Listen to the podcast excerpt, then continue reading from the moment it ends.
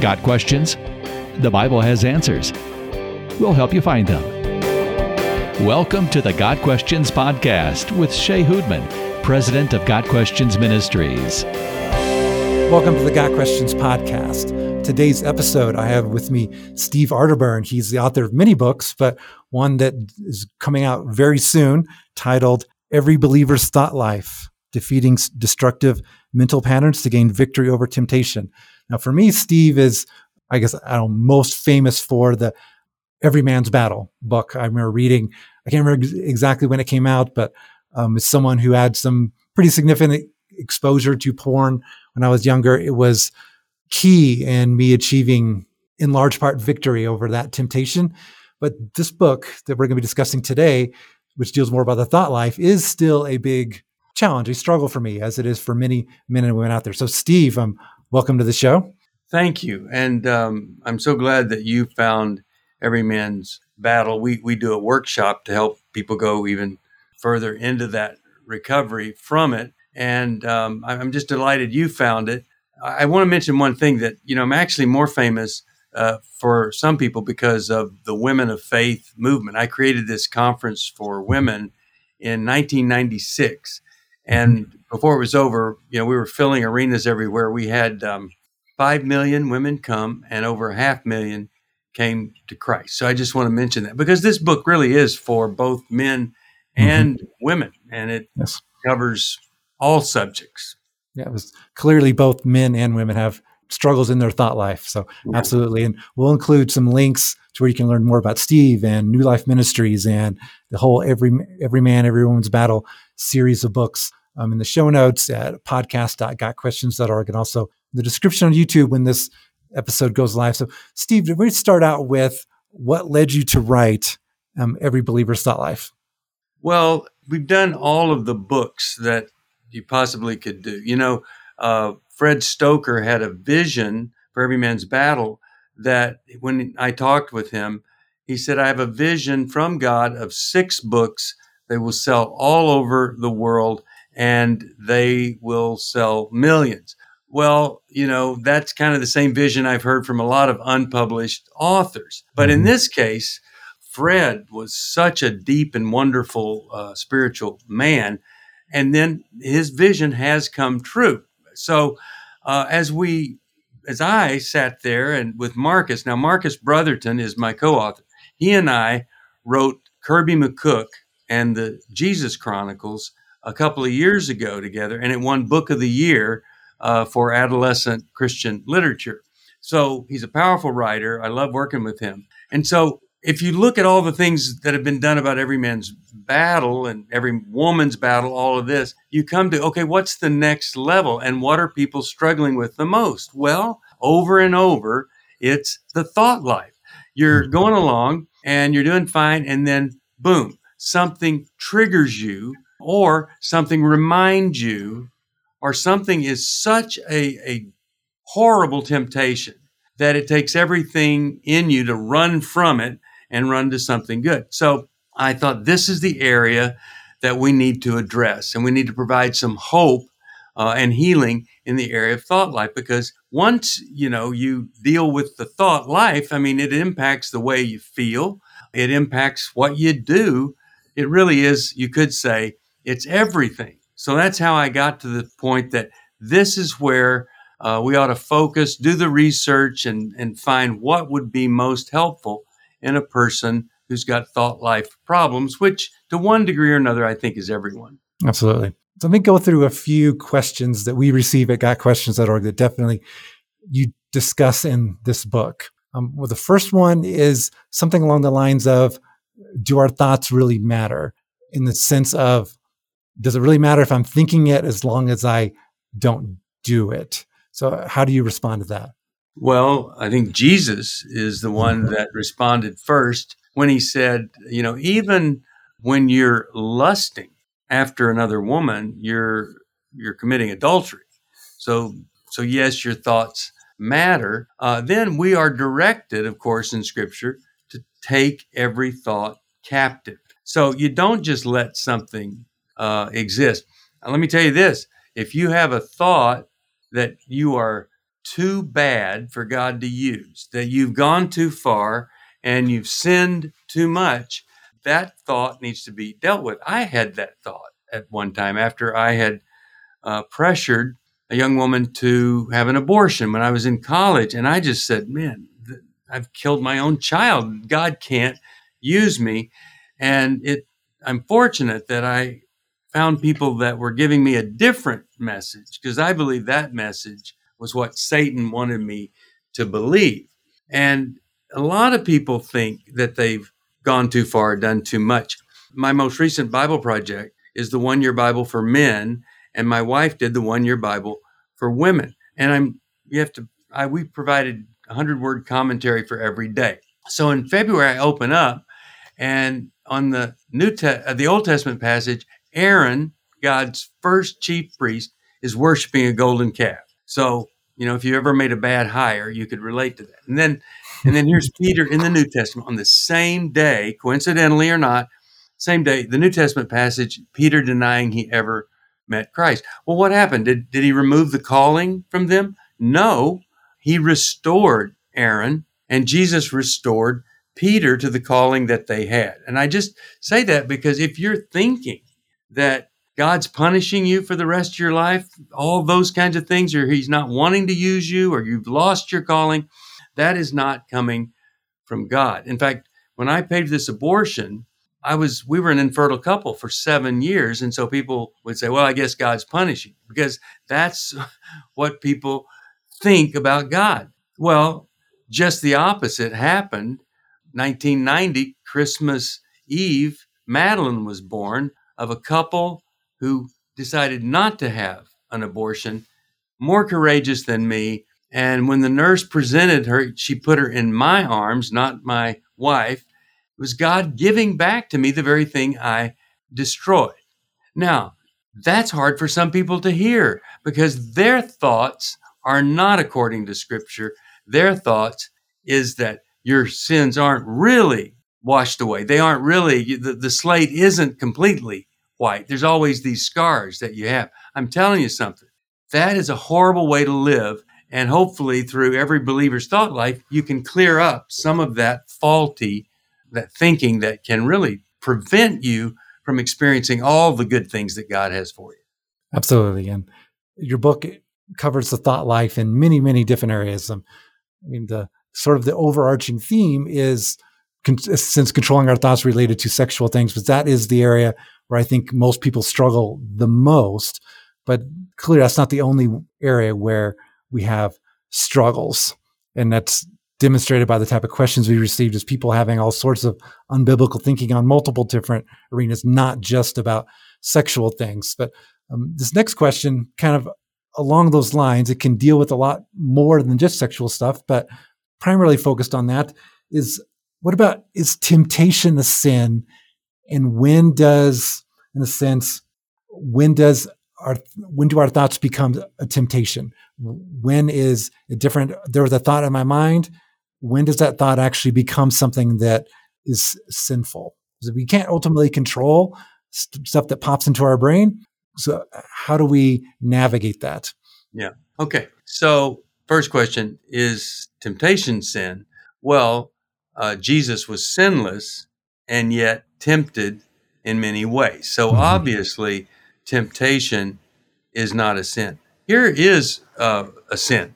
When a couple that aren't married and they're committed to stay pure until marriage, uh, when they decide that winter's here and they're going to rent a little cottage up in the mountains and the snow's falling and the music's on and there's a fire in the fireplace and they just can't believe that they were so committed to purity and they had sex that night. I mean, what what do you expect is going to happen? So what the sin of that was not only just having sex before marriage, but you set yourself up to be tempted to have sex before marriage. And the only way that you wouldn't is one of you would have to run out of that cabin. And so the sin is when we don't protect ourselves from temptation and when we not only don't protect ourselves, but we invite it. an alcoholic who's been recovering for two days, who takes a job as a bartender, um, is not protecting himself from that temptation. And so, a big part of recovery from anything is well, you know, Romans 2, uh, Romans 12, 2 says, be transformed by allowing God to change the way you think. And so uh, it's not like you just all of a sudden memorize a bunch of stuff and change the way you think or decide. God has to do, God's part of that process. He wants to work with us in that transformation. And so then you go from what can I do and get away with? You go from that to what do I need to avoid so that I can still feel good of myself, uh, uh, good about myself at the end of the day. I love the story about the, the guy. He he had a weight problem, a cholesterol problem, and every day on the way to work, he passed the donut shop, and there he was eating a half dozen donuts. And so he decided, made a commitment to find a different path. One year later, somehow he's going in front of the donut shop, and he prays to God, God, if this is a reward for me going one year without coming to the donut shop, provide me with a parking place right out front. And then the story goes, he only had to drive around the block eight times until that parking space became available. So he he he caused that relapse. And this thing about keeping your uh, or staying in perfect peace with your mind stayed on God uh, is something that if your mind is stayed on God, then your mind is going to go to godly things, not the ungodly things. And just as the temptations and the problems we've been in have formed some grooves, quote unquote, grooves in our brain, pathways, it takes time for us to kind of reprogram, and we can recalibrate the brain from this old way of thinking to the new way. Mm-hmm. Absolutely, it's a it's a powerful story. Just like the donut shop guy, and I I love me some donuts, but sometimes just doing what he did and literally keeping yourself as far away from the temptation as possible is ideal. For someone like me who my job is in internet ministry i'm on the computer all the time. So just in a sense avoiding the temptation of looking things online by not being on a computer is not an option. So i've had to um, be a little more creative in how i fight those temptations and how I establish accountability and so forth. But I mean, no, in one second, you go from uh, a man of integrity, mm-hmm. uh, enjoying life, to something pops up, you just instinctively go to it. Mm-hmm. And now you're full of shame, and remorse. I'm, I'm a fraud. I'm a fake, just like that. Yeah. And that's why we need this book so that our brain our, our thoughts aren't so subject to just anything that comes along. Yeah. So that's a good segue into what I wanted to ask you next. Um, we get a lot of questions from people who are really struggling with like intrusive thoughts, and I know some are struggle with a OCD type of mindset where, I mean, they they have this thought and they become so focused on it, so obsessed over it that they can't like not think about it. I know a lot of his stuff in the book talks about how to how to deal with that in many different areas, but maybe just briefly um, for someone who struggles with intrusive thoughts, not necessarily narrowed down to one type. What's the what are some principles that they can take away with? How do I overcome these intrusive thoughts and not have them impact me so much? Yeah, well, you know, it depends on what we're really talking about. There's a, a classic obsessive compulsive diagnosis where, uh, you know, when I worked in psych hospitals, you would have a person that would shower uh, 12, 18 times a day. Their skin was scaling or red and, and uh, get, got infected from just all of trying to scratch uh, all of the germs off. Now, of course, they were obsessed with cleanliness and germs and all of that. And then the, uh, the compulsion happened as a result. And trying to get them to not be compulsive would be kind of foolish. So in those cases, it's usually a combination of two things. One, there are some intrusive thoughts that are there because the brain is malfunctioning. And so if I was that person, I would try a medication from a physician and I might be one of those people, which I've known them all through my life, that that medication fixes it because my brain was imbalanced, wiring problem, uh, whatever, but it fixes it. Now, the other thing is, for every compulsion, there is this obsession, like cleanliness, but the obsession has to come from somewhere. And the obsession comes from the unresolved issue from whatever it is. And so, in the area of, in, let's just say, not OCD, but just an intrusive thought that keeps coming back. Well, the first thing, if I was working with that person, I would say, all right, so let's think about this. Where in the world could that be coming from? What could the source of that be? And what is that intrusive thought doing for you? Now, I know what, what it's doing to hurt you, but what is it doing for you? Why, you know, maybe this intrusive thought prevents you from feeling this deep shame over here. Uh, mm-hmm. but you've got to have some good help to figure that out. In the meantime, in the book, you can be guided to do some exercises like that. Okay, if I'm if I'm feeling this, where could that be coming from? And if I'm repeatedly thinking this, what could the source of that be? And then what am I going to do to replace those intrusive thoughts with something that's going to be good for me, not harmful? Yeah, it's very true. And with Got Questions, I mean, we are very clear that we are not a, a counseling ministry, that um, we always encourage people to seek counsel through the pastor, local Christian counselor, medical professional, um, whatever. But some of these ones that I, we don't think are actually a medically diagnosable issue with just a thought of trying to get them to go back to what's actually causing you this compulsion and you to react um, accordingly. And to me, it's the it's the guilt that people experience with this that's, that's the worst aspect of it, and that they have the thought it keeps coming back, and they feel so guilty about it. It causes them to obsess about it, which just brings the thought back, and it's a vicious cycle that that never ends. Um, it's it's painful to watch, and we're only watching through like uh, internet communications, be not actually de- helping the people in, in person. But it's it's painful to watch for sure. Well, Lamentations tells us examine your ways, and a lot of times we don't think that's a good thing to do, and it is a good thing to do. And we the past can give us insight into the present. Now, do you want to go live in the past? No. But when your past is seeping into the present, it's no longer the past. It's the present that you need to deal with. But some people, and oh, this is just tragic. Folks will tell them, "We'll just get over it. Thank you. Appreciate that. But yeah. for some folks, you just can't get over it. And that's very unkind and uncaring for someone who's struggling to hear that, that kind of notion. So, Steve, I need to thank you because you have been providing me with excellent segues into the next questions. And we didn't even go over these ahead of time. So thank you again for this. My next question I want to ask you is why is don't do this or just like stop thinking about this not as helpful as replacing and filling our mind with truth and more compelling joys? So if I were to criticize you, rather than you saying, well, yeah, hey, thanks for the criticism, really appreciate it. Most likely, especially if it was your wife rather than me, you would kind of dig in your heels and and defend yourself and rather than immediately be ready to change. That's human nature.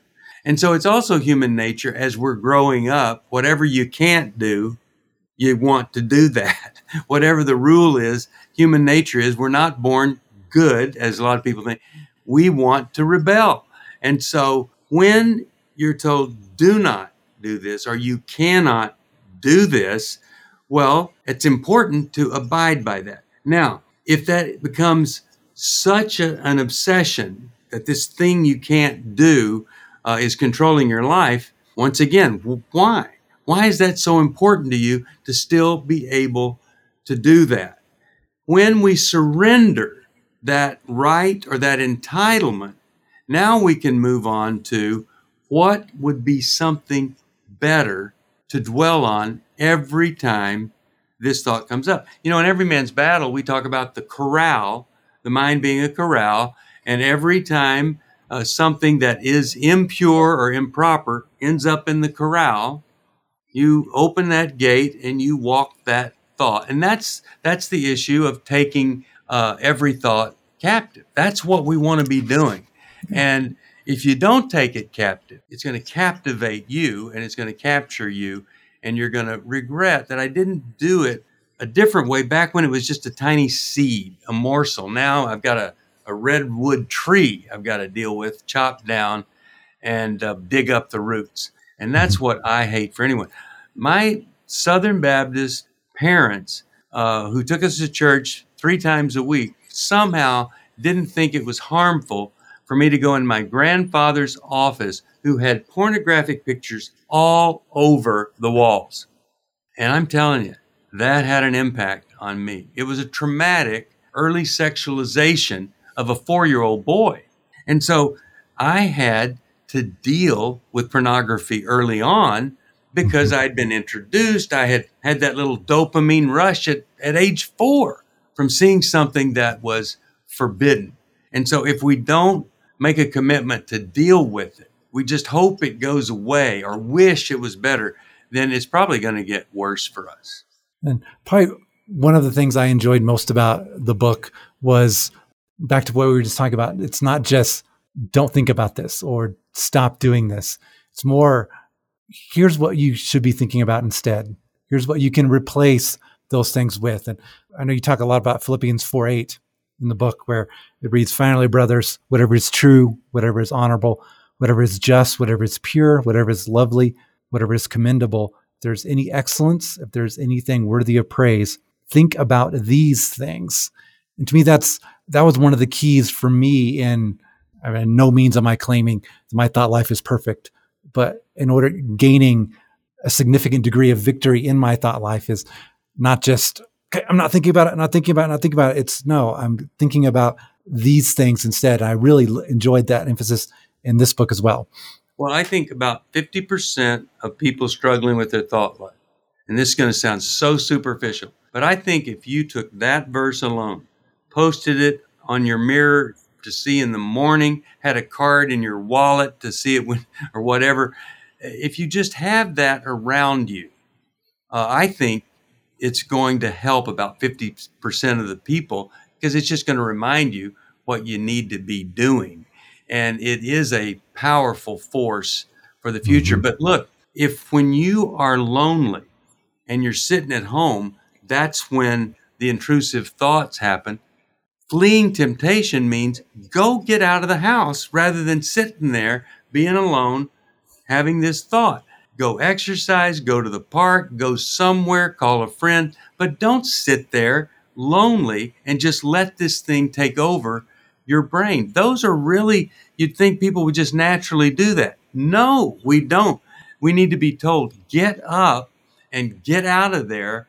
That is just as tempting as uh, being with you know somebody that you shouldn't be with mm-hmm. save yourself from the temptation by fleeing the temptation and fleeing the circumstance in which it starts to take control. Awesome. Excellent steve. Um, appreciate our, our, conversation today. I could, I could talk to you for so much longer but um, we're coming towards the end of our time. Um, maybe just briefly obviously I would agree with you the book is for everyone or virtually everyone but who do you think would be most benefited by reading um, every believer's thought life? Okay, let me give you the author uh, answer, and it's everyone mm-hmm. because either you have a problem with this or you're going to be able to help people uh, that friends or maybe you know you're even into a lay ministry or you're professional, but you're going to help them uh, have some real tools to deal with their thought life. Every Man's Battle was so popular, uh, and it still sells like crazy because it gives men something to do. It, just like this, didn't say, oh, pornography's horrible, don't do it. It said, rather than pornography, how about you bounce your eyes away? Rather than lusting after a woman, how about bounce your eyes away? And that bouncing has saved so, I mean, it gave you something to do. And it told you to mm-hmm. don't feed that sumo wrestler sex drive that you have, starve that. And that's why so many men have been impacted by it. And I hope the same thing will happen with this. So, Steve, thank you for your time again. I enjoyed our conversation. And to our listeners, um, if you struggle with your thought life, and I think for 99.9% of you, that's going to be the case. Highly yeah. recommend um, Every Believer's Thought Life Defeating Destructive Mental Patterns to Gain Victory Over Temptation. This has been the Got Questions podcast with Steve Arterburn. Steve, thank you again for being on the show today. Thank you, Shea. You did a great, I mean, you do a great job, and I hope you'll continue to gain subscribers because you're doing an important thing. Thank you for the encouragement, Steve. So, got questions? The Bible has answers, and we'll help you find them. Your questions, biblical answers. The Got Questions Podcast. Check us out at podcast.gotquestions.org.